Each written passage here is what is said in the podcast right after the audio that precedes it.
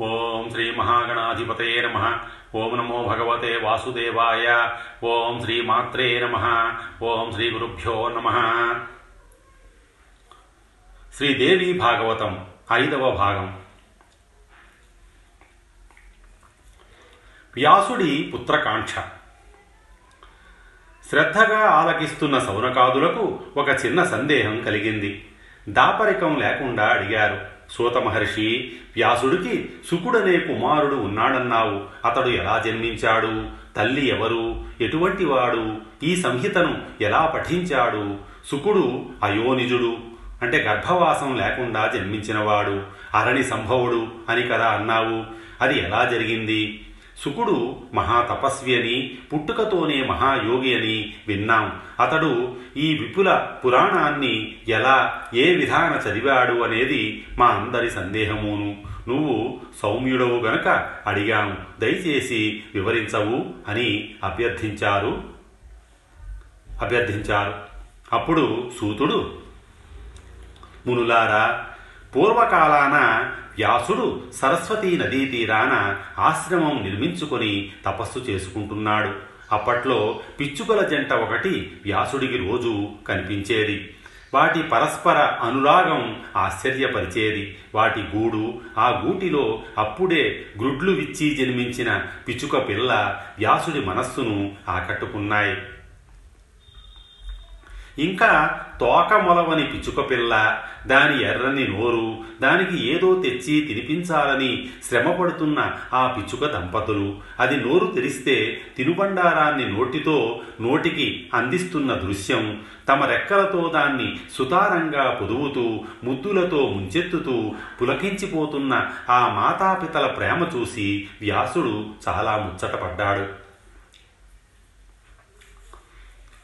సంతానం అంటే పక్షులకే ఇంత ప్రేమ ఉంటే ఇంకా మనుష్యుల సంగతి చెప్పాలా? వివాహం చేసుకొని ఒకరినొకరు చూసుకొని సంతృప్తి చెందే దంపతులు వార్ధక్యంలో పరిచర్య కోసమైన పుత్రుణ్ణి కోరుకుంటారు. సంపాదించి సుఖపెడతాడని ఆశిస్తారు. ఏది చేసినా చెయ్యకపోయినా చితికి నిప్పు అంటించి ఉత్తర క్రియలన్నా చేస్తాడు కదా. పోని గయలో శ్రాద్ధం పెడతాడు కదా. సంసారంలో ఎన్ని సుఖాలు ఉన్నా కన్న కొడుకుని తనివి తీరా కౌగిలించుకోవడం లాలించడం అనేవి ఉత్తమోత్తమ సుఖాలు. అపుత్రస్య గతిర్నాస్తి అన్నారు. ఉత్తమ లోకాలను సాధించి పెట్టేది పుత్రుడే. పుత్రవంతుడికే స్వర్గమని శాస్త్రాలు చెబుతున్నాయి. అది ప్రత్యక్ష విషయమే. కొడుకులు లేనివాడు మరణకాలంలో మరీ విచారిస్తాడు. ఇల్లు వాకిలి నగా నట్ర ఇంత సంపాదించాను. ఇదంతా ఎవడు తన్నుకుపోతాడో కదా అని మరింత దిగులు పడతాడు. దుఃఖిస్తాడు. మనశ్శాంతిని కోల్పోతాడు. భగవన్నామం జపిస్తూ హాయిగా ప్రాణాలు వదలలేడు. అందుచేత అతడికి దుర్గతులే తప్ప ఉత్తమగతులు ఉండవు.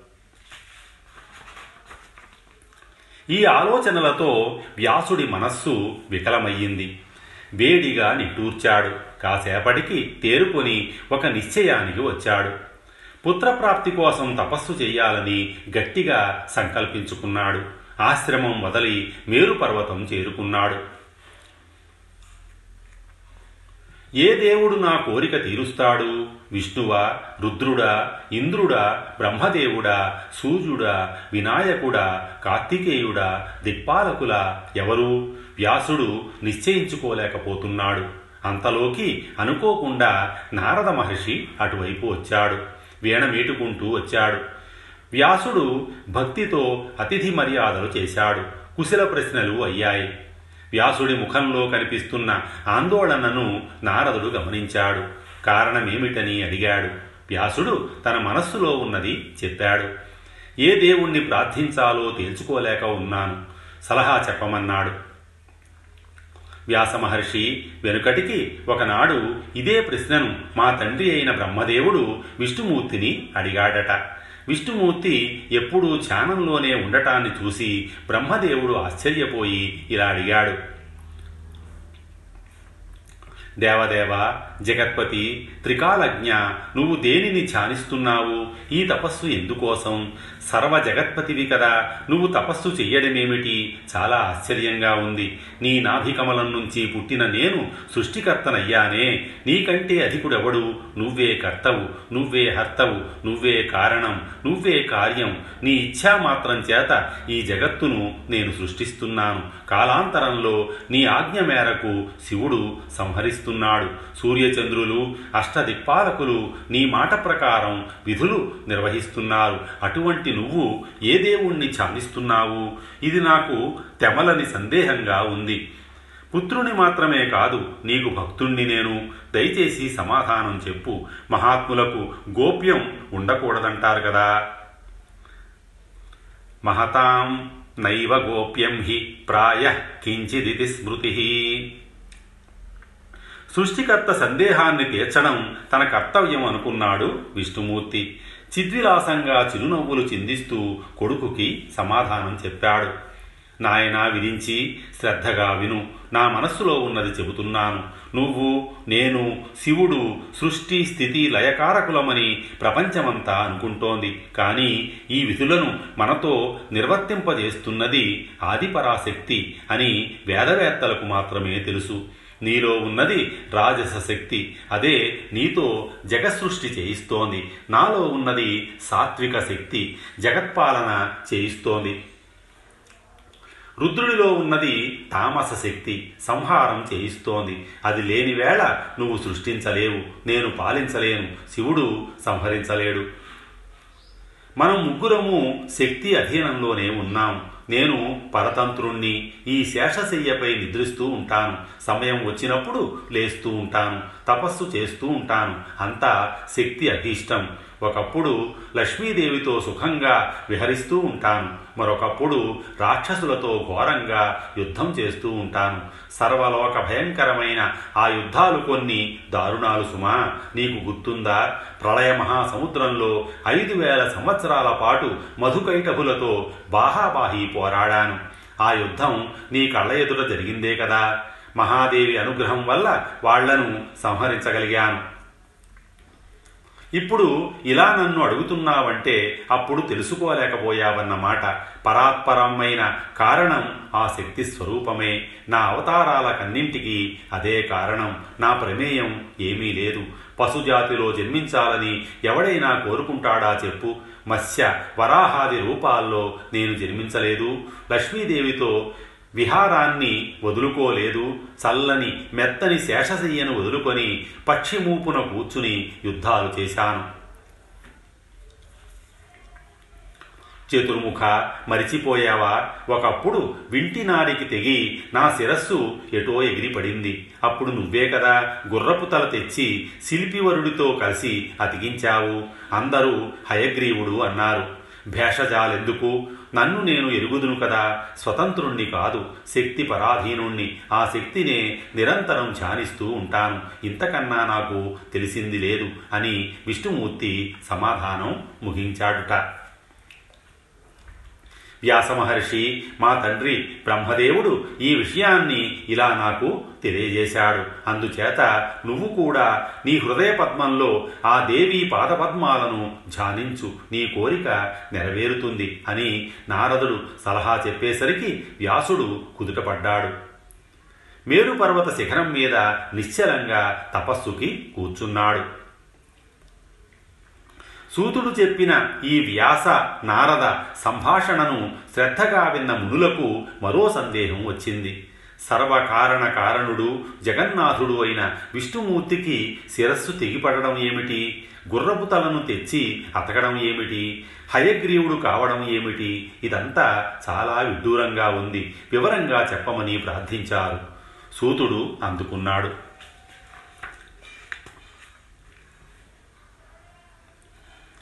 హయగ్రీవ వృత్తాంతం. మహామునులారా సావధానంగా వినండి. పరమ తేజస్వి దేవదేవుడు అయిన విష్ణుమూర్తి జీవితంలో జరిగిన ఒక అపూర్వ సంఘటన చెబుతున్నాను. ఒకనొకప్పుడు జనార్దనుడు పదివేల సంవత్సరాల పాటు రాక్షసులతో భయంకరంగా మహాయుద్ధం చేసి చేసి బాగా అలసిపోయాడు. ఎక్కుపెట్టి ఉన్న ధనస్సును అలాగే ఒక సమతల ప్రదేశంలో నేలకు ఆంచి పైకొనకు గడ్డం ఆంచి శరీర భారమంతా ధనస్సుపై మోపి అలా నిలబడే విశ్రమించాడు. అలసటో దైవయోగమో చటుక్కున నిద్ర పట్టేసింది. గాఢ నిద్ర చాలా కాలం గడిచింది. అంతలోకి ఏదో యజ్ఞం చెయ్యాలని తలపెట్టిన దేవతలు బ్రహ్మను శివుణ్ణి తీసుకుని విష్ణులోకానికి వెళ్ళారు. యజ్ఞప్రభువు కదా విష్ణుమూర్తి. ఇది దేవకార్యార్థం చేస్తున్న యజ్ఞమాయే. అందుచేత జగన్నాథుడి అనుమతి తీసుకొని ప్రారంభిద్దాం అని వారి ఆకాంక్ష. తీరా విడితే విష్ణులోకంలో విష్ణుమూర్తి కనపడలేదు. దివ్య దృష్టితో చూశారు. యుద్ధం ముగిసి నిశ్శబ్దంగా ఉన్న రణరంగంలో ధనస్సు మీద నిలబడి నిద్రపోతున్న కేశవుడు కనిపించాడు. అంతే అందరూ ఒక్క ఉదుటున అక్కడికి చేరుకున్నారు. అలికిడి అయినా స్వామి లేవలేదు. నిద్ర లేపడం ఎలాగా? ఉపాయం ఆలోచించండి అన్నాడు దేవేంద్రుడు. నిద్రాభంగం చెయ్యకూడదు మహాపాపం. అలాగని ఈ యజ్ఞాన్ని ఆపనూలేము అంటూ సంశయంలో పడ్డాడు శంకరుడు. బ్రహ్మదేవుడికి ఒక ఉపాయం తట్టింది. ఒక వమ్రిని అంటే చెదపురుగు సృష్టించాడు. వింటినారిని భక్షించమన్నాడు. అప్పుడు ధనస్సు జారీ పడుతుంది. దేవదేవుడు నిద్ర లేస్తాడు. దేవకార్యం నెరవేరుతుంది అని పథకం చెప్పాడు. అందరూ అంగీకరించారు. కానీ ఆ వమ్రి ఒక ధర్మ సందేహం వెలుగుచ్చింది.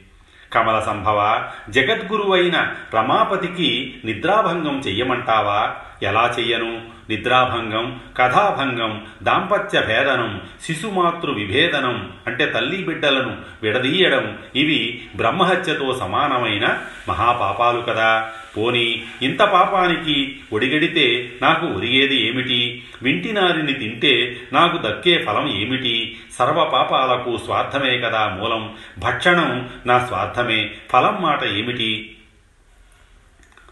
వమ్రి ప్రశ్నకు బ్రహ్మదేవుడే సమాధానం చెప్పాడు. వమ్రి నీకు యజ్ఞంలో భాగం కల్పిస్తాము. హోమకుండాలలో హవిస్సులు వేసేటప్పుడు అటు ఇటు చెదిరిపడే భాగాలు ఇక నుంచి నీవే. పద త్వరగా విష్ణుమూర్తిని నిద్రలేపు దేవకార్యం నెరవేర్చు అని ఒప్పించాడు. వమ్రి వెళ్ళింది. నేలపై ఆని ఉన్న ధనురగ్రం దగ్గర నారిని చటుక్కున కొరిగింది. ఒక్క పెట్టున ధనస్సు ఎగిసిపడింది. భీకర శబ్దం భూన భోంతరాళాలలో ప్రతిధ్వనించింది. దేవతలంతా భయపడ్డారు. బ్రహ్మాండం సంక్షోభించింది. భూమి కంపించింది. సముద్రాలు ఘూర్నిల్లాయి తిమి తిమింగళాలకు వణుకు పుట్టింది. జంఝా మారుతాలు వీచాయి. పర్వతాలు క్రక్కదిల్లాయి. అమంగళ సూచకంగా ఉల్కాపాతాలు మహోత్పాతాలు జరిగాయి. హఠాత్తుగా సూర్యుడు అస్తమించాడు. చీకట్లు దట్టంగా వ్యాపించాయి. ఏమి జరుగుతోందో ఏమి జరుగుతుందో తెలియక దేవతలంతా కళవళపడుతున్నారు. తాపసులారా ధనస్సు పైకొనకు ఆంచి ఉన్న శిరస్సు దేవదేవుడి శిరస్సు కుండలమండితమైన శిరస్సు త్రుటిలో తెగి ఎటో ఎగిరి ఎక్కడో పడింది. కొంతసేపటికి చీకట్లు విడిపోయాయి. భీభత్సం శాంతించింది. శిరస్సు లేని మొండెం కనిపించింది. దేవతలు బావురుమన్నారు. భయపడ్డారు. నిశ్చేష్టులయ్యారు. జగన్నాయక నువ్వు దేవాది దేవుడవు సనాతనుడవు. ఏమిటి ఈ దారుణం? ఏమిటి ఈ మాయ? నీ శిరస్సుని శిరస్సుని ఎవరు ఖండించారు? ఏమైపోయింది? నువ్వు అచ్ఛేద్యుడివే అభేద్యుడవే. అదాహ్యుడవే నువ్వే ఇలా అయిపోతే మరింక దేవతల్లో మిగిలేది ఎవరు? అంతా మరణిస్తారు. నీ పట్ల మాకున్న ప్రేమ గౌరవం ఆదరం ఏమైపోయాయో స్వార్థం ఆవరించి నిన్ను పోగొట్టుకున్నాం ఏడుస్తున్నాం. మేము తలపెట్టిన యజ్ఞానికి ఇది యక్షులో రాక్షసులో కల్పించిన విఘ్నం కానే కాదు. మాకు మేమే చేసుకున్నాం. స్వయంకృతం ఎవరిని నిందిస్తాం? అందరం పరాధీనులమే. ఏమి చేస్తాం? ఎక్కడికి పోతాం? ఎంత మూఢులం. మాకు ఇంకా రక్షకుడెవరు? ఇది సాత్విక మాయ అందామా? రాజసమో తామసమో అందామా? అన్ని మాయలకు అధిపతివి జగద్గురువువి నీ శిరస్సే ఎగిరిపోయింది అంటే ఏమనాలి? ఇలా దిక్కుతోచక డీలాపడి విలపిస్తున్నారు బ్రహ్మది బ్రహ్మ శివుడు మొదలైన దేవతలంతా. పరిస్థితి గమనించాడు బృహస్పతి. దేవగురువు కదా పైగా వేదాంతం వంటబట్టినవాడు. నెమ్మదిగా దేవతలను ఓదారుస్తూ ప్రసంగించాడు. మహానుభావులారా ధైర్యం తెచ్చుకోండి. ఎంత దుఃఖించి ఏమి లాభం? రవ్వంత తేరుకోండి. దేవతలే ఇంత బెంబేరు పడిపోతే ఎలాగా? ఉపాయం ఆలోచించండి. బుద్ధికి పని చెప్పండి. దైవబలము పురుషకారము రెండూ సమానమే. ఇప్పటి కర్తవ్యం ఉపాయమే. ఒక్కొక్కప్పుడు కాదు. అన్ని వేళలా అన్ని విధాల దైవం కంటే అదే అంటే పురుషకారమే ఉపాయమే ఫలిస్తుంది. దైవం పురుషకారస్య దేవేశ సదృశావుభౌ ఉపాయస్య విధాతవ్యో దైవాత్ ఫలతి సర్వదా. బృహస్పతి ఇలా అనేసరికి ఇంద్రుడికి ఉక్రోషం వచ్చింది. దేవగురు ఎందుకు వచ్చిన పౌరుషమయ్యా? అది ఒట్టి అనర్థకం దైవమే గొప్పది. దాని శక్తికి తిరుగులేదు. లేకపోతే ఏమిటి ఈ దారుణం? దేవతలు దేవతా నాయకులు అందరం కళ్ళు అప్పగించి చూస్తూనే ఉన్నాం. విష్ణుమూర్తి శిరస్సు ఎగిరిపోయింది. అప్పటికి బ్రహ్మదేవుడు తేరుకున్నాడు. వేదాంత ధోరణిలో ప్రసంగించాడు. దేవేంద్ర శుభం కాని అశుభం కాని కాలం తెచ్చిపెట్టిన దాన్ని అనుభవించవలసిందే. దైవ ఘటనను తప్పించుకోవడం ఎవరి వల్ల కాదు. దేహం ధరించాక సుఖదుఖాలు తప్పవు. నా సంగతే చూడు. ఒకప్పుడు ఈ శివుడు నా శిరస్సును ఖండించాడు కదా. ఈ శివుడికి శాపవశం వల్ల లింగపాతం జరిగింది కదా. అలాగే ఇప్పుడు హరి శిరస్సు ఏ సముద్రంలోనో పడిపోయింది. అంతా కాలమహిమ.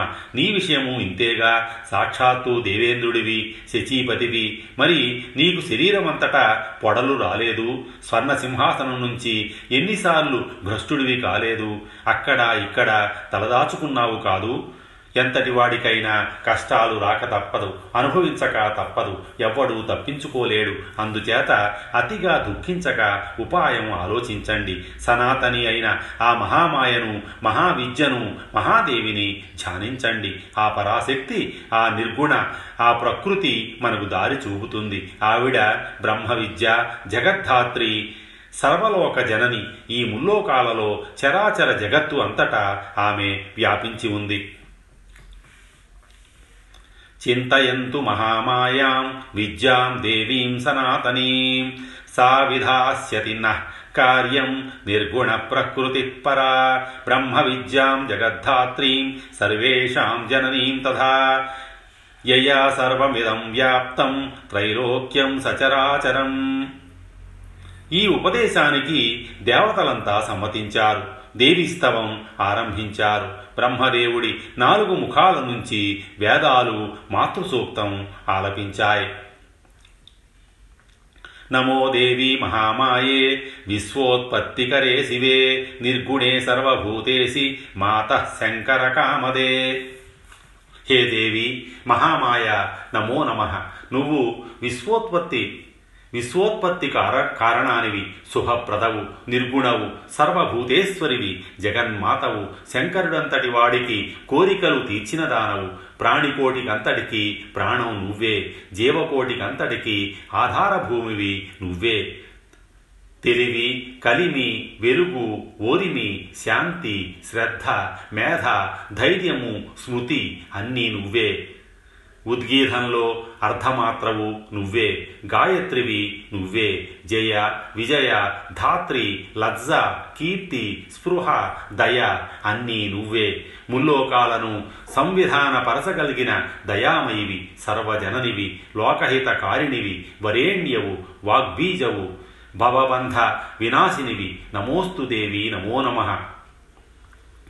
త్రిమూర్తులు అష్టదిప్పాలకులు అందరూ నీ సృష్టి. స్థావర జంగమ జగత్తులో నువ్వే ముఖ్యాతి ముఖ్యవు. సకల భువనాలను తయారు చెయ్యాలని నీకు అనిపించినప్పుడు త్రిమూర్తులను సృష్టిస్తూ ఉంటావు. వారితో సృష్టి స్థితి లయాలను జరిపిస్తూ ఉంటావు. నీకు మాత్రం ఈ సంసార స్పర్శ రవంతైనా ఉండదు.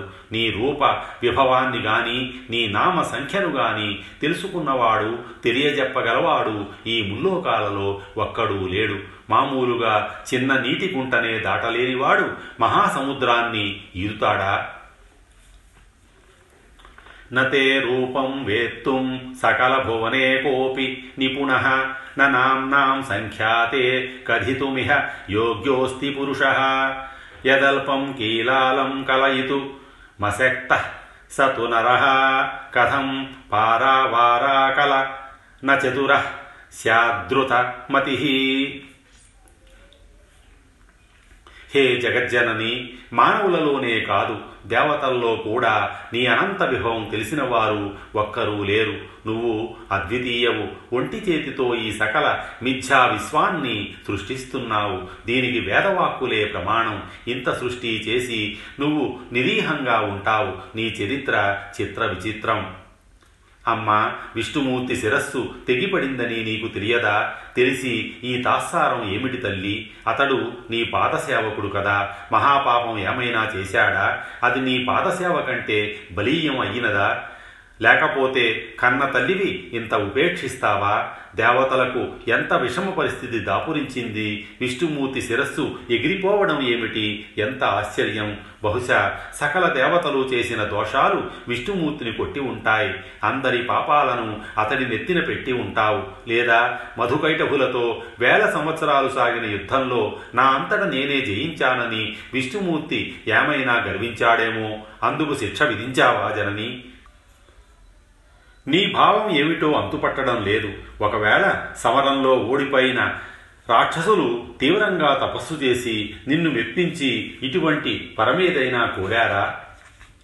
అదీ కాకపోతే క్షీర సముద్రరాజ తనయ లక్ష్మీదేవి మీద నీకు కోపం వచ్చిందా? భర్తృహీనను చేసి వినోదిస్తున్నావా? అమ్మా నీ అంశతో జన్మించాడు విష్ణుమూర్తి. అతడు ఏవైనా అపరాధాలు చేసి ఉంటే క్షమించడమే సమంజసం. అతన్ని త్వరగా జీవింపజెయ్యి మమ్మల్ని ఆనందింపజెయ్యి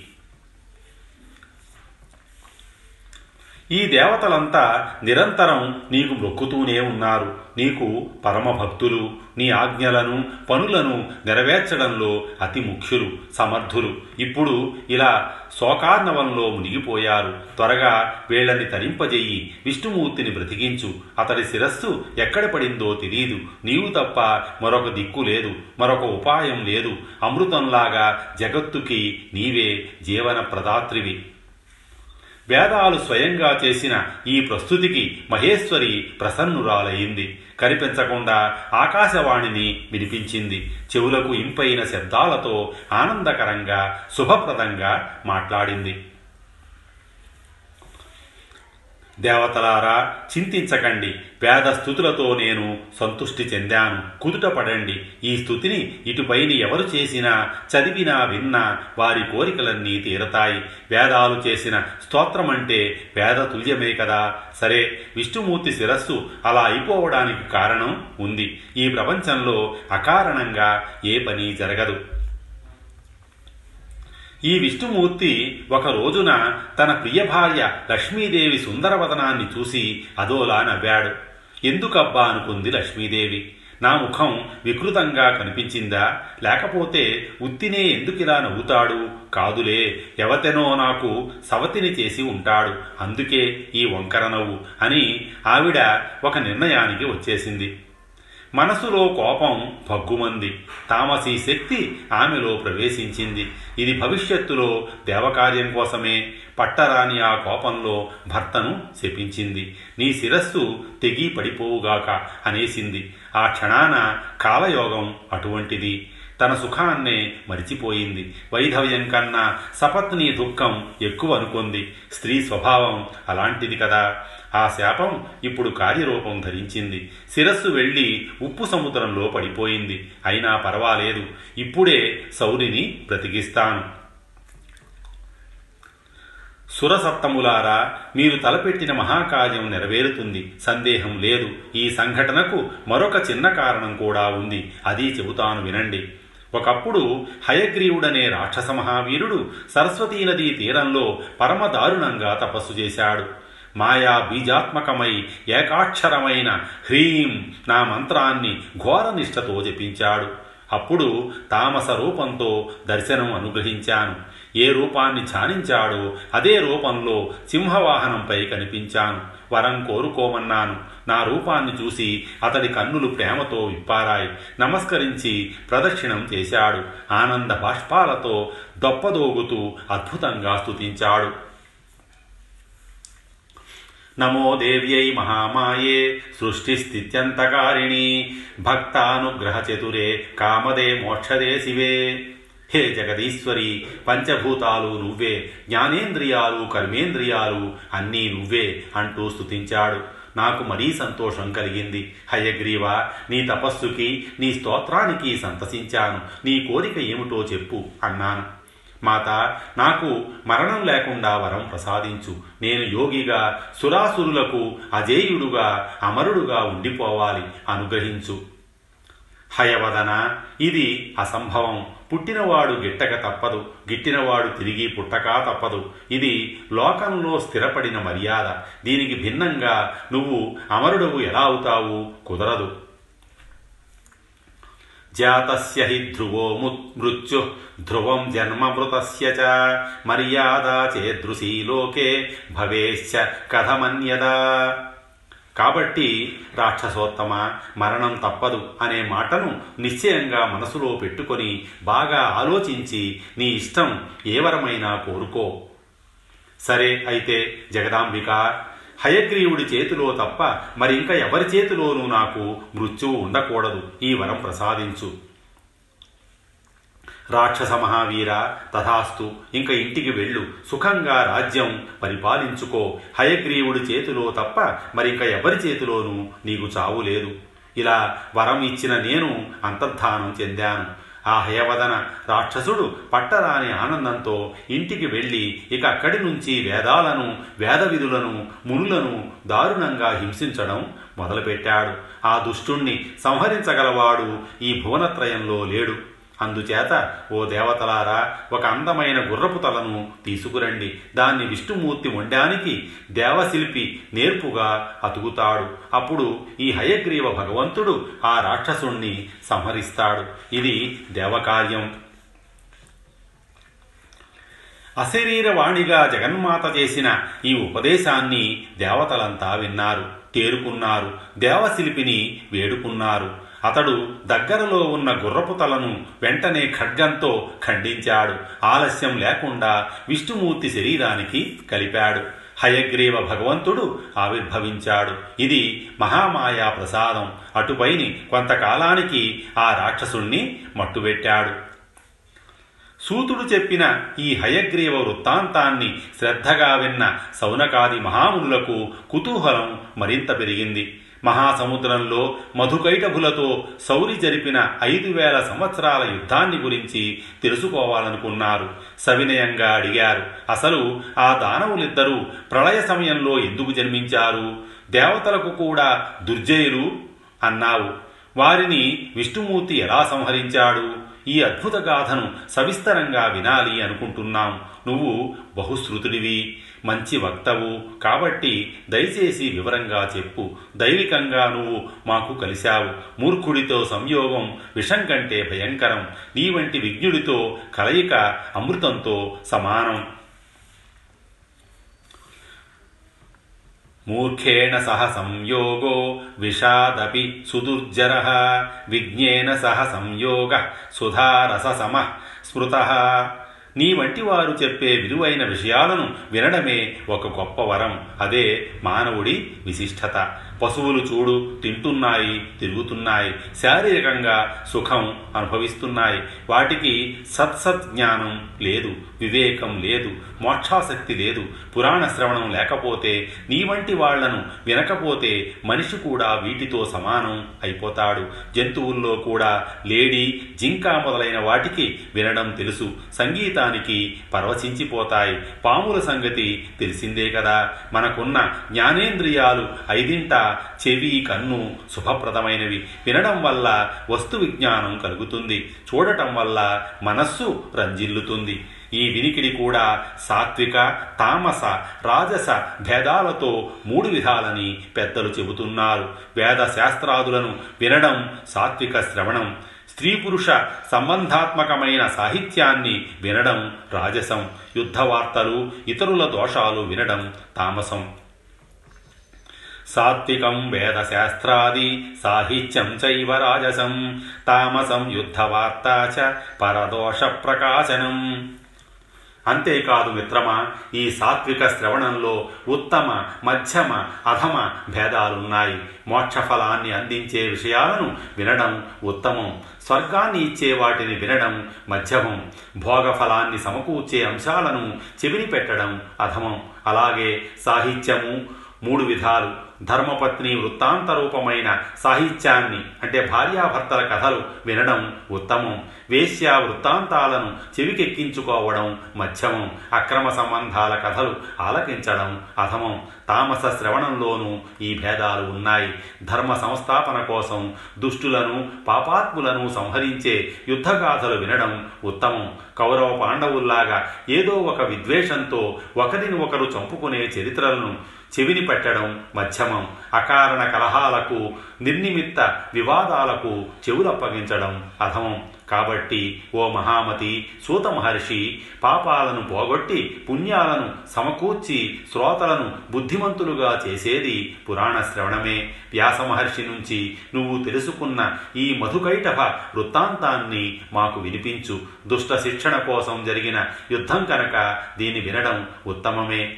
సౌనకుడు ఇలా అడిగేసరికి సూతుడికి తనువంతా పులకించింది. ఆనందంతో కన్నులు చెమర్చాయి. సౌనక మహాముని ఇంకా వినాలి అనుకుంటున్నారు కనుక మీరంతా ధన్యులు. ఇంకా చెప్పాలి ఇంకా చెప్పాలి అనుకుంటున్నాను కనుక నేను ధన్యుణ్ణే. సరే మధుకైటభుల కథ చెబుతున్నాను. ఏకాగ్ర చిత్తంతో ఆలకించండి. స్వస్తి శ్రీ ఉమామహేశ్వర పరబ్రహ్మార్పణమస్తు.